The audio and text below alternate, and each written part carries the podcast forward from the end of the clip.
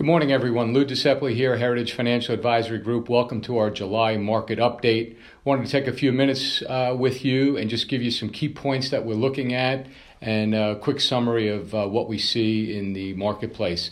Hope everyone's having a great summer. The year is half over. Uh, as we begin the second half of the year, these are the key points that we wanted to talk about. The underlying economy and the fundamentals within it are still very strong, very solid. Uh, unemployment is going down. The employment participation rate is up. Uh, the tax reform that took place earlier this year is working its way through the economy, and these are all good things for businesses, profits, and uh, and the consumer and investor as well. Uh, the continued trend here is volatility. We've seen a lot of volatility this year, basically from February on. It has not gone away, uh, but we need to separate that volatility from the fundamentals of, of the uh, economy. The biggest driver of the volatility right now is with US and China and the trade tariffs going back and forth with reciprocation, retaliation. Uh, but in the end, uh, it appears that the US has more bargaining and negotiating power than China does. So when the US implements tariffs or even the thought of it, the markets tend to be very volatile, but it seems within a, a day or two that they, they respond uh, very nicely. We'll see if that trend continues. But that's the, the headline right now. Uh, one of the other items, interest rates. Again, we're in a rising interest rate environment. Uh, we expect the Federal Reserve to continue to raise interest rates, although not by very much, about a quarter point at a time. Uh, and this will continue, uh, you know, throughout the year. We're expecting probably at least two more interest rate uh, increases for this year. Uh, corporate earnings, again, the, the driver of investments and stock prices and, and the underlying market. Corporate earnings are increasing.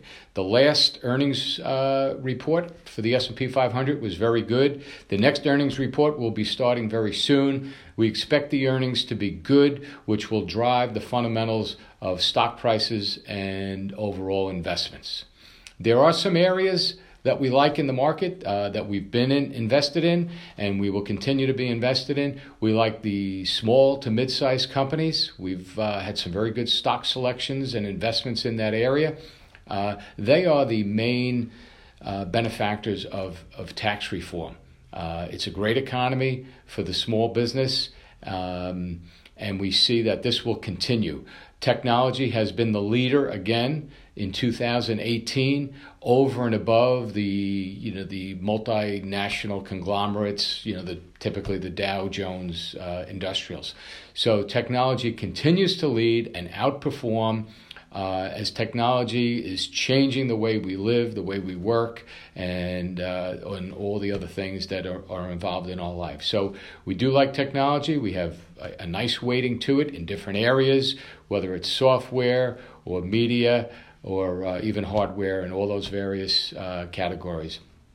The areas that we we're concerned about or investments that we're staying away from right now are in, some of the international areas we have to be careful. Um, we do think that there can be some value in international. We just need to be very selective with what's going on with the U.S. and China tariffs, with NATO and discussions. Um, and, and things of the like. So we're very selective. Most of our monies here are, are invested domestically in the United States, and uh, so we need to you know keep an eye on that. And right now, with the overall global tensions, uh, it's best to have minimal exposure in that area.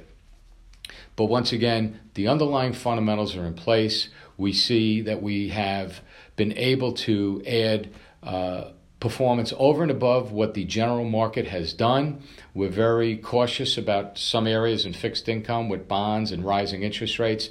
So, uh, again, we maintain a diversified portfolio, but the key here is not to let the noise and the news get in the way of what we're doing. We need to set the emotions aside, which we do, let the fundamentals take over, and I think we can continue to deliver value.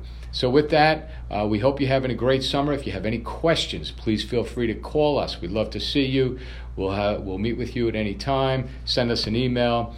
Um, we're happy to help you in any way. If you know of anyone who you think can benefit from some of the strategies and advice that we offer, feel free to give them our name and number. We'd be happy to talk to them.